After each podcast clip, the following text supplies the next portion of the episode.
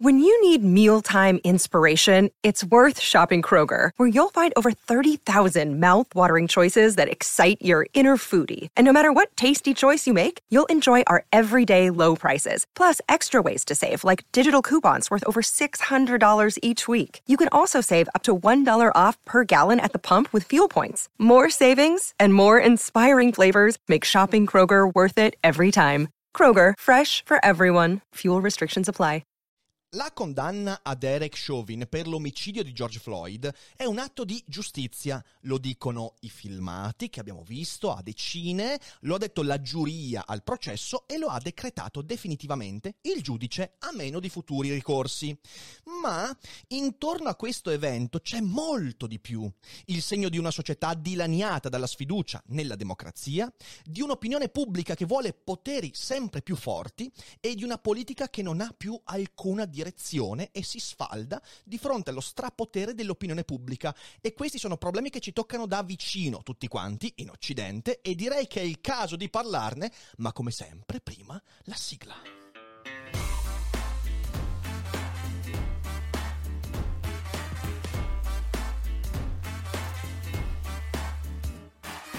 Sei su Daily Cogito, il podcast di Rick Dufer. E chi non lo ascolta è cibo per gli zombie.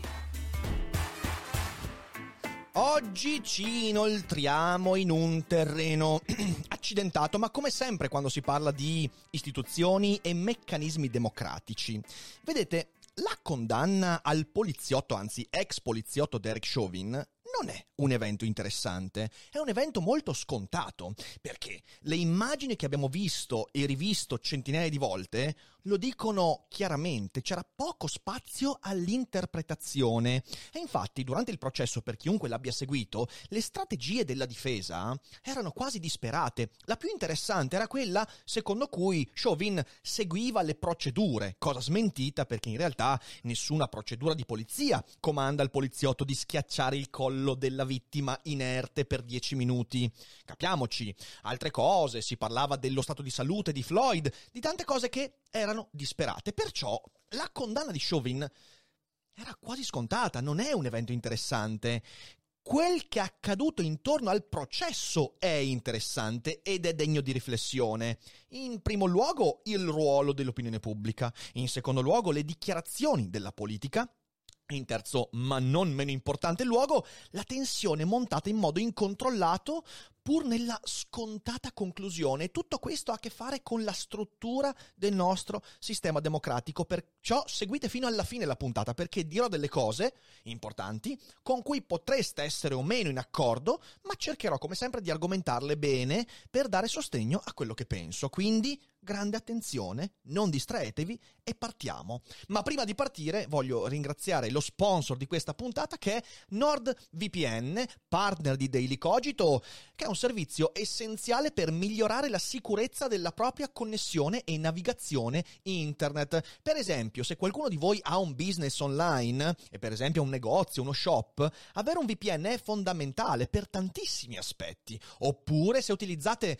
eh, degli hotspot pubblici, se utilizzate connessioni non sicure, ma semplicemente se vi va anche di navigare in modo più criptato, nascondendo il vostro indirizzo IP, cambiandolo a piacimento e quindi fornendo meno meno dati a chi lì fuori, eh, in modo più o meno legittimo, cerca di accaparrarsi i vostri dati, VPN è un ottimo servizio. Il NordVPN è un ottimo servizio. Se utilizzerete il codice sconto DUFER e il link che potrete trovare se siete in live in chat oppure in descrizione, se siete in differita, potrete avere uno sconto del 70% per i primi due anni, quindi un super sconto con due mesi gratuiti, soddisfatti o rimborsati. Quindi non avete nessun motivo per non provare NordVPN. Io lo uso da due anni e passa e sono molto soddisfatto soddisfatto. Quindi provateci, non ve ne pentirete. Quindi grazie a NordVPN per sostenere il nostro show. Ma adesso torniamo all'argomento di quest'oggi. L'eccezionalità di questo 2020, anzi del passato 2020, che però mi sembra che stia perdurando in qualche modo, l'eccezionalità di questo biennio 2020-2021 porta con sé strascichi molto molto importanti. Il processo sul caso George Floyd è stato un evento eccezionale che porta buone notizie e cattivi precedenti e anche con le buone notizie, come vedremo alla fine, beh ci sono degli aspetti non così tanto buoni, ma ci arriveremo con il tempo. È importante ragionarci intorno perché tocca il cuore del funzionamento della nostra democrazia. L'eccezionalità di questo processo, e va detto assolutamente, dipende da molti fattori che si sono accumulati in questi mesi. Prima su tutte la pandemia che ha stressato il dibattito pubblico, che ha creato una quasi totale impossibilità di dibattere, di avere interscambi civili e che quindi ha incattivito un po' gli scambi fra noi tutti.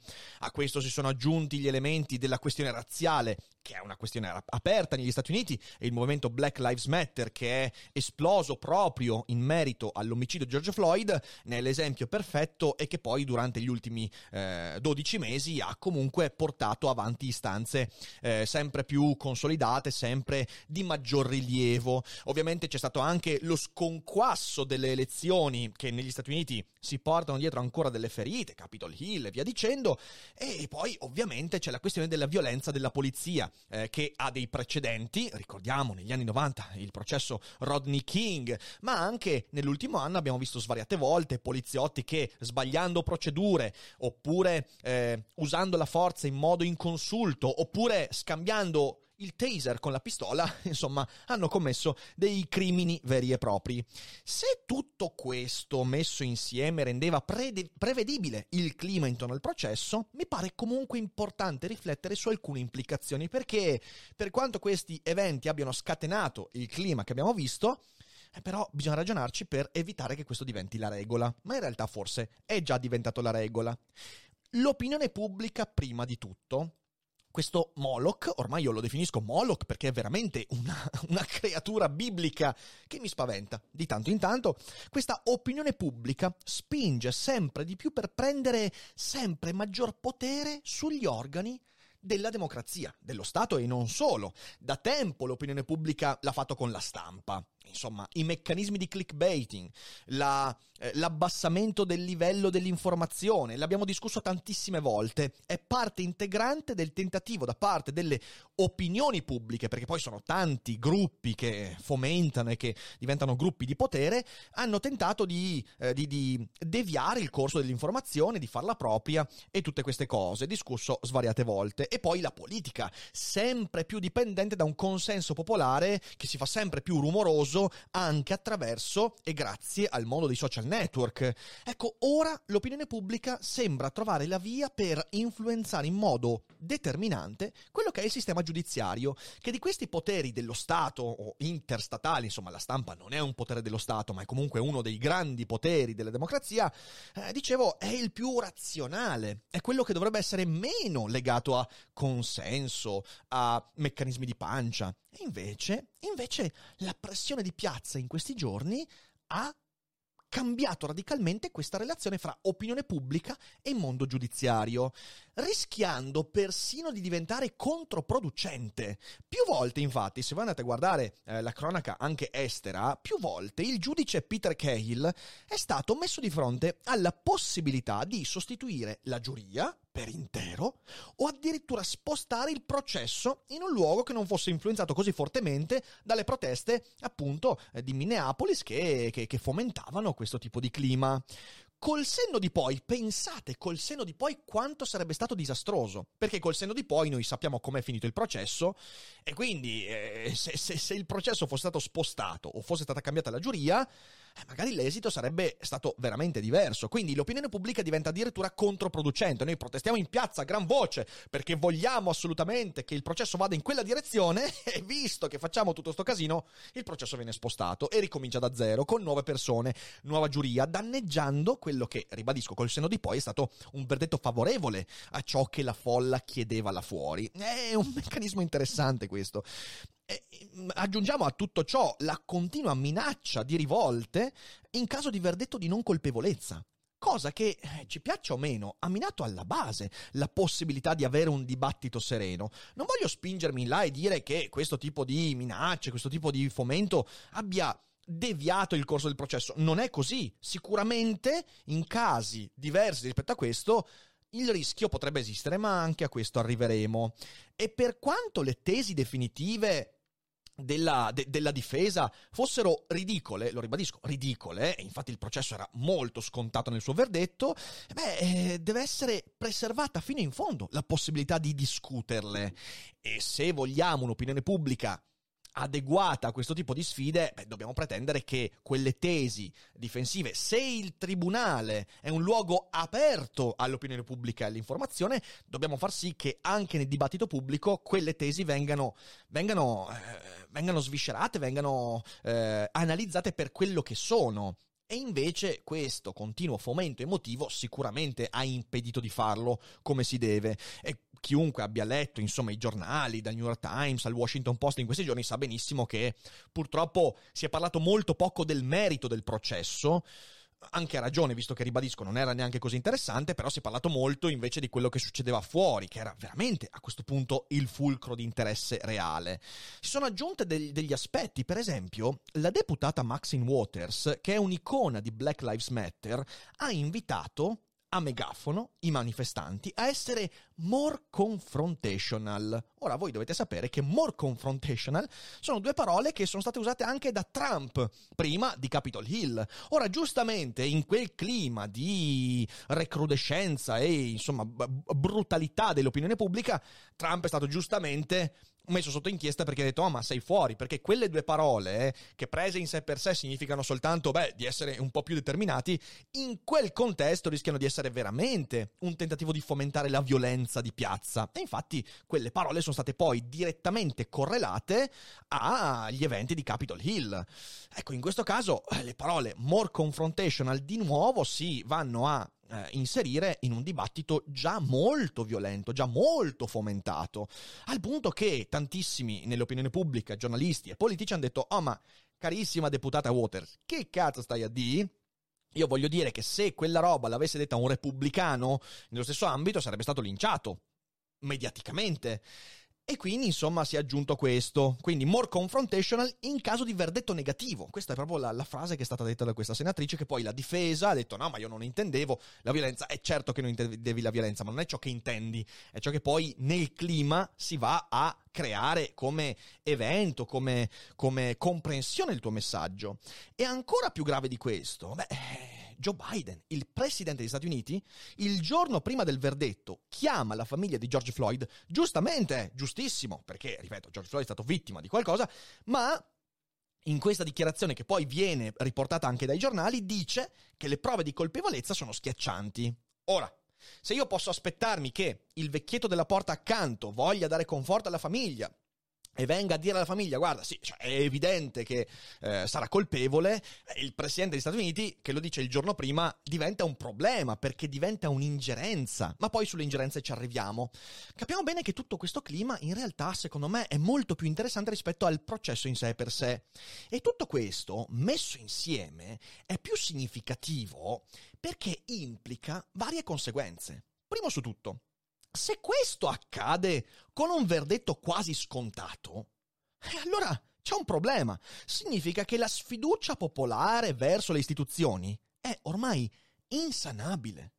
Perché io, per assurdo, potrei capire di più in un processo molto incerto, fino alla fine tirato per i capelli, con delle prove indiziarie non schiaccianti. Lì potrei capire che la paura di vedere un verdetto contraddittorio rispetto a ciò che uno si aspetta porti a fomentare. Eh, in questo caso lo capisco molto di meno, però in realtà adesso cerchiamo anche di capire il perché. Infatti, ad aggravare la convinzione che proprio la pressione di piazza abbia pesato in modo te- determinante nella stanza, è, è, è, molto, è, molto, pesante. La giustizia è una cosa troppo delicata e importante per essere affidata a meccanismi emotivi. Perché, signore e signori che mi ascoltate, nessuno di noi vorrebbe essere giudicato da innocente o da colpevole in base all'orda fuori da un tribunale che urla a gran voce e che, mossa da sfiducia nell'istituzione che ci sta giudicando, cerca di influenzarla dicendo cose come sì, more confrontational in caso di verdetto negativo, eh, cerca di essere, di, di, cerchiamo di far sì che si arrivi a quella sentenza dimenticando che poi in realtà quel tribunale, la giustizia, deve essere indipendente in massimo grado rispetto a meccanismi che non siano meccanismi giuridici. Ed è molto bello perché in, questi, in queste ore io ho letto tantissimi eh, facenti parte di queste manifest- manifestazioni dirsi orgogliosi del fatto che la loro manifestazione ha influenzato la decisione. Quando uno è palese che non sia così, è palese che non sia così. Perché? Perché in realtà sono i fatti che hanno parlato, non sono le manifestazioni. Derek Chauvin sarebbe stato condannato in base alle prove portate anche senza il disastro fuori dai tribunali. E questo è molto chiaro per chiunque abbia seguito la vicenda. Ma soprattutto non bisogna essere orgogliosi, soprattutto se effettivamente le cose stanno così, soprattutto se effettivamente la folla ha creato un'ingerenza, cosa che non è in questo caso, ma se la folla avesse creato un'ingerenza per la decisione finale del tribunale, sarebbe tutt'altro che andare orgogliosi la risposta definitiva. Questo aggrava la situazione perché crea un precedente incredibile. Questo che vi sto dicendo è il motivo per cui nell'Unione Europea hanno inserito meccanismi di responsabilità nei confronti di PM e magistrati, quindi pubblici ministeri e magistrati, che forniscano informazioni ai giornalisti. Perché l'Unione Europea dice al magistrato guarda che se tu fornisci eh, informazioni che non dovresti infornire ai giornalisti, quindi all'opinione pubblica, ne sarai responsabile e ne pagherai conseguenze? Perché le ingerenze dell'opinione pubblica non sono tollerate all'interno del meccanismo della giustizia e non possono esserlo. Certo, noi abbiamo una democrazia in cui siamo arrivati a un principio che la giustizia è un meccanismo pubblico, lo è da sempre in realtà. E quindi deve esserci la possibilità del cittadino di sapere quello che sta succedendo. Ma non deve essere il contrario. Non deve essere che il cittadino attraverso qualsiasi meccanismo, i social network, le proteste di piazza o un portavoce politico, riesca a intimidire il meccanismo giudiziario per far sì che esso volga a favore di quello che vuole che sia il verdetto. Capite quello che intendo? E lo ribadisco, non è il caso del processo George Floyd. George Floyd sarebbe stato, eh, scusatemi, Derek Chauvin sarebbe stato condannato anche se non ci fosse stato niente intorno. Bastavano i filmati e le prove che sono state portate giustamente. E questo è il motivo per cui in Occidente molti giuristi ritengono preferibile attualmente sacrificare la dimensione pubblica dei processi, addirittura proponendo in alcuni casi giustizia a porte chiuse. In Italia ne abbiamo sentito parlare, eh? processo a alla Franzoni, Anna Maria Franzoni, che fu un disastro dal punto di vista dell'opinione pubblica, però si fermò alla televisione, ai giornali e non a proteste di piazza. Oppure il processo eh, Iara Gambirasio, quindi con Bossetti, anche lì l'opinione pubblica diventò molto problematica e ci furono ingerenze molto chiare, insomma il processo è andato in modo poco, poco, poco processuale sotto alcuni aspetti. E quindi è fondamentale capire questo. Alcuni giuristi dicono, sapete che forse è meglio fare giustizia a porte chiuse? Il problema è che potrebbe essere una medicina peggiore della malattia. E quindi da questo punto di vista si cerca di fare, eh, di, fare di prendere decisioni con grande cautela, perché potrebbe essere molto più problematico, però il problema esiste. E poi arriviamo a Biden. Biden, da presidente degli Stati Uniti, con la sua infelice frase sulla colpevolezza schiacciante, porta due conseguenze. Il giorno prima del verdetto porta due conseguenze. Primo, mina istituzionalmente, anzi dall'istituzione più alta negli Stati Uniti, il principio di presunzione di innocenza, che io, al mio vicino di casa, posso tranquillamente eh, dire guarda è evidentemente colpevole posso persino posso persino dirlo in un video. Io potevo dire in un video tre giorni fa Chauvin è palesemente colpevole. E, e l'ho pure detto in alcuni, in alcuni casi. Eh, lo si può fare ma il presidente degli Stati Uniti non è Riccardo che registra un vlog su Twitch. Non è così è una roba un po' diversa. E il presidente degli Stati Uniti è il primo cittadino a essere sottoposto ai principi costituzionali e che ci piaccia o meno il principio di presunzione di innocenza fino a prova contraria, fino a avvenuto verdetto, è un principio della Costituzione americana, anzi, un principio su cui si fonda l'intera struttura democratica occidentale. E attenzione, quel principio va preservato proprio di fronte ai Derek Chauvin, perché è facile, facile dire principio di presunta innocenza quando che ne so, cioè il, l'accusato sembra palesemente innocente oppure è stato colpito da un'ingiustizia, da un procedimento kafkiano. È facile lì. O oh, è facile quando capita a noi, eh, presunto innocente. L'abbiamo visto con Grillo, ok? Quindi facile. Ma è molto difficile quando c'è qualcuno che è palesemente colpevole ed è lì che va protetto la presunta innocenza, è proprio lì, perché se non riusciamo a proteggere il palesemente colpevole dalla presunzione di innocenza, anticipando il meccanismo processuale che deve razionalizzare la sua colpevolezza, bella gente, siamo nella merda. E voglio aggiungere che il principio di presunzione di innocenza in Occidente è già molto malato, già molto malato. Ecco, Biden eh, rischia di avergli dato il colpo di grazia qua. Seconda conseguenza, persino il presidente degli Stati Uniti d'America ha così poca fiducia nel sistema da dover dichiarare una cosa così pesante che implica due presupposti. Uno, che anche lui ha un timore, uso parola timore, che magari non è timore ma è, è qualcos'altro, ma è parente del timore, ha timore della risposta della folla. Quindi lui dice quella roba lì, nella mia lettura, questa è la mia opinione, anche perché la sua dichiarazione permette alla folla di avere maggior sicurezza prima del verdetto. E non è bene, non è bene. In secondo luogo perché ha bisogno di consolidare il proprio consenso. Quello lì è il suo elettorato, che ci piaccia o meno. Ecco, sacrificare un principio di presunzione di innocenza che è fondamento della nostra democrazia di fronte a questi due aspetti mi sembra veramente, veramente molto grave. Insomma, gli Stati Uniti, a ben guardare, sono un paese schizofrenico che oscilla pericolosamente fra picchi di democrazia e funzionamento democratico e cadute che manifestano una profonda fragilità. Si passa dalle elezioni 2020, che sono state una prova di democrazia importante, a Capitol Hill, un mese dopo. Si passa da un'ottima campagna vaccinale, che mm, tutto l'Occidente dovrebbe guardare con ammirazione, al processo George Floyd, che appunto ha questi meccanismi che contraddicono quella forza democratica del paese che dovrebbe guidare l'Occidente, che in realtà, secondo me, non ha più la forza per farlo. È un'oscillazione preoccupante, che sinceramente mi dà molto da pensare perché poi sono meccanismi che in altri contesti vedo anche nel nostro mondo, quello europeo. La tragica vicenda di George Floyd ha sicuramente avuto anche dei risvolti positivi, eh, non per George Floyd ovviamente, ma per la società. Per esempio, adesso si parla finalmente di una profonda riforma nei sistemi di addestramento della polizia. Fortunatamente si è eh, si, si, è, eh, si, è, superato quel momento del defund the police, cioè togli i finanziamenti della polizia, che era una proposta veramente fuori da ogni grazia di Dio e fortunatamente adesso comincia ad assopirsi quella voce estremista. Però si chiede giustamente una riforma nell'addestramento, nella, nelle regole di ingaggio e in tutta una serie di cose che evidentemente negli USA non hanno funzionato negli ultimi decenni. E poi una maggiore attenzione alla questione razziale, soprattutto al modo con cui le istituzioni si indirizzano alla questione razziale, che credo sia fondamentale. Però c'è una preoccupazione, perché queste sono le buone notizie, però portano con sé un retrogusto amaro che voglio sottoporvi.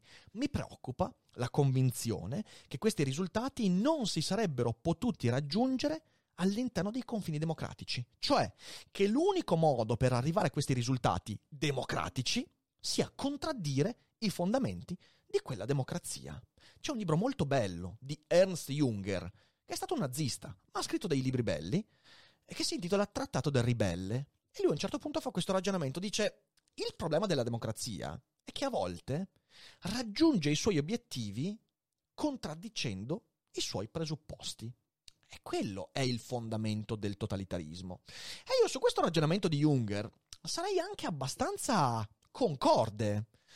E quindi abbiamo una bella patata bollente. È vero che è soltanto grazie a questa pressione in vereconda che si poteva raggiungere questi obiettivi come la riforma della polizia e la maggiore attenzione istituzionale alla questione razziale? Addirittura è vero che doveva morire George Floyd per arrivare a questo? Questa convinzione è un'arma a triplo taglio. Ma che sia vero o meno, questa convinzione è il motivo per cui i fatti si sono svolti in questo modo è un cane che si morde la coda ed è una cosa grave per tre motivi. In primo luogo, se la democrazia deve essere prevaricata quando ci sono momenti di crisi, A cosa serve la democrazia? Lo vediamo anche con la pandemia. Ma com'è possibile che in un momento di crisi sanitaria come quella che abbiamo vissuto, l'unico modo per rispondere a quella crisi sia contraddire le regole democratiche, esautorando i parlamenti, eliminando principi di libertà, anche contro ogni ragionevole dubbio, soprattutto zittendo quelli che cercano di dire ah ma magari non sono d'accordo. Ecco, ma la democrazia se crolla così facilmente di fronte a dei momenti di crisi, di qualunque tipo di crisi, cosa serve? A cosa diavolo serve? La democrazia dovrebbe essere preservata proprio in questi momenti, perché nella democrazia non c'è l'uomo solo al comando che prende il potere e la sovranità quando ce n'è bisogno. No, la democrazia è proprio il sistema in cui siamo tutti noi chiamati a mantenere quel sistema quando esso va in crisi. È una cosa da proteggere. E invece no, non l'abbiamo fatto. Anzi, il consenso verso gli uomini forti, verso i megafoni, verso le, i, i gesti simbolici è cresciuto a dismisura. Oh raga, io di questa cosa ho paura. In secondo luogo, il precedente di questo avvenimento è piuttosto pesante. Cosa farà l'opinione pubblica di fronte a un processo futuro con le stesse questioni in ballo, questione razziale, emotività e tutto quanto? Ma il cui esito sarà meno scontato di questo. E magari non solo meno scontato, ma molto molto molto sfumato. Perché se qualcuno mi dice, beh ma in quel caso sicuramente non ci sarebbe tutto questo casino. Beh, allora significa che questo casino è pura immagine, è puro narcisismo collettivo. Ma non credo sia così. Credo che se il processo George Floyd a Derek Chauvin per omicidio premeditato avesse avuto un risvolto meno sicuro, meno scontato, sarebbe rischiato di avere ancora più insicurezza, e in risposta a quell'insicurezza ancora più violenza, perché la sfiducia nei confronti dell'istituzione è palese e in caso di minore, eh, minore sicurezza del, del, del, del, risultato finale ci sarebbe stato il rischio veramente di qualcosa di più crudo. E quindi qui c'è un precedente forte, perché capiteranno i prossimi processi di George Floyd e potremmo non essere così fortunati da avere un verdetto così scontato. E allora lì che diavolo succede? Terzo aspetto. Come può l'Occidente a questo punto vantare una superiorità morale e politica sul panorama internazionale quando i suoi sistemi democratici più basilari falliscono, si sciolgono come neve al sole? È un problema anche questo, perché siamo in un mondo sempre più interconnesso e di fronte alla Russia, alla Cina, alla Birmania e via dicendo, noi abbiamo l'arma della democrazia. Ma se non ci crediamo manco noi, che arma ci resta, ragazzi? Qualcuno dirà, beh ma Rick, la democrazia è il potere del popolo e quindi è giusto che il popolo riesca a far sentire la propria voce. No, è una cazzata incredibile perché in questo caso l'etimologia è fuorviante perché è vero che dal punto di vista etimologico democrazia significa governo del popolo, ma poi la democrazia, al di là del fatto che nel corso della storia è stato tante cose diverse, regimi oligarci, oligarchici erano democratici e poi sistemi elettorali tutt'altro che democratici con la lente contemporanea sono stati considerati democratici, quindi democrazia è tante cose, però la democrazia oggi è una roba ben precisa. La democrazia in Occidente è la suddivisione dei poteri in modo che ognuno di noi abbia il minor potere possibile sugli altri e quindi il popolo è solo uno dei, degli attori che hanno una parte di questo potere e all'interno del popolo ognuno di noi ha un po' di potere, molto più su di me e molto di meno sugli altri. Quindi, primo, suddivisione dei poteri, in cui il popolo è solo uno degli attori, e indipendenza al massimo grado fra poteri. Quell'indipendenza poi è in diverso grado fra attore e attore. Per esempio, la stampa, che è uno degli organi che ha potere in democrazia, è intimamente connessa con l'opinione pubblica, purtroppo troppo connessa certe volte. Il ruolo del giornalista dovrebbe essere ancora molto indipendente rispetto all'opinione delle persone, perché l'informazione non deve confermare quello che la gente vuole, questo viene sempre meno, l'abbiamo detto prima però c'è un'indipendenza minore rispetto a quella che c'è per esempio fra il popolo e il magistrato, perché la magistratura è l'organo democratico che dovrebbe essere più indipendente di tutti. Invece poi non è sempre così. Quindi non è governo del popolo, è suddivisione dei poteri, è indipendenza dei poteri, in maniera che la decisione di un singolo possa impattare il meno possibile sulle vite degli altri. Questa è la democrazia attuale. Ecco, il potere dell'opinione pubblica su tutto non è democrazia. Anzi, è veramente distopica come prospettiva. Anche perché, come spesso mi capita di dire, io con una persona ci posso ragionare. Con l'opinione pubblica non ho idea di come comportarmi perché, come dicono i Men in Black, la gente è una brutta bestia. Ed è vero che la gente è una brutta bestia, perché non ragiona la gente, non ha ragionevolezza la collettività. In secondo luogo, intorno a questo processo, l'abbiamo visto con questa analisi, è venuta meno proprio l'indipendenza di ognuno. E l'indipendenza soprattutto, almeno ripeto, potenzialmente, fra il meccanismo giuridico del tribunale e l'opinione pubblica che vuole il proprio confirmation bias nutrito continuamente attraverso questo meccanismo di piazza. Poi lo ribadisco, non è avvenuto in questo caso, ma il modo in cui si è svolto il tutto crea un precedente su cui dobbiamo stare molto allerta. E la causa di tutto è la paura. La paura di veder sfuggire ciò che ti aspetti dal mondo. Ci aspettiamo la colpevolezza, ma non abbiamo fiducia nell'istituzione per tutti i motivi che ho detto, quindi bisogna cercare di fare di tutto, di tutto, persino l'ingerenza che contraddice quel meccanismo stesso da cui io mi aspetto il verdetto di colpevolezza. È un problema e questo poi trova la propria conferma assolutamente inutile fatto, se non avessimo fatto così, sarebbe andato diversamente. E non è vero, Questo è, questa è la vera balla, non è vero. Quindi la causa è la paura che si traduce nella sfiducia nei confronti di quel sistema, che in realtà è ciò che ci permette ancora di vivere discretamente in pace. E quindi un po' di timore ce l'ho, perché vedendo quello che è successo mi sono emersi questi ragionamenti. E la domanda adesso qual è? La domanda che vi pongo, a cui non so dare una risposta, io la lancio nell'etere, magari poi ne riparleremo e cercheremo di capire un po' meglio. La domanda è, ma questo evento che abbiamo visto, questo processo, tutto questo incredibile meccanismo rotto, è un'anomalia oppure è la nuova normalità? Questa è la domanda io ho paura che non sia un'anomalia, perché ha dei precedenti e potrebbe avere dei successori. E se non stiamo un po' allerta, i successori potrebbero fare veramente dei danni. E non credo, non credo che a quel punto saremmo particolarmente contenti del risultato, ma tanto poi sarà sempre colpa di qualcun altro e non sarà colpa di chi non ha saputo difendere nella propria personale eh, nel proprio personale spazio i meccanismi democratici, perché sì, tutti noi siamo responsabili e credo che dovremmo ragionarci un po' di più. Ma io chiudo qui perché la puntata credo sia stata più lunga del necessario e niente, se siete in live non andatevene perché adesso leggiamo qualche domanda in chat, sono sicuro che ce ne siano. Se siete in differita, beh, ogni tanto venite a trovarci in chat perché è bello fare le chiacchierate pre e post dei Ricogito. Insomma, è bello poterci scambiare qualche idea e opinione, ma se siete indifferita ricordatevi che in descrizione ci sono tutti i link per seguire i social, per iscriversi al newsletter e condividete la puntata, fatela conoscere a quanta più gente possibile e non dimenticate che non è tutto noia ciò che pensa. Ciao!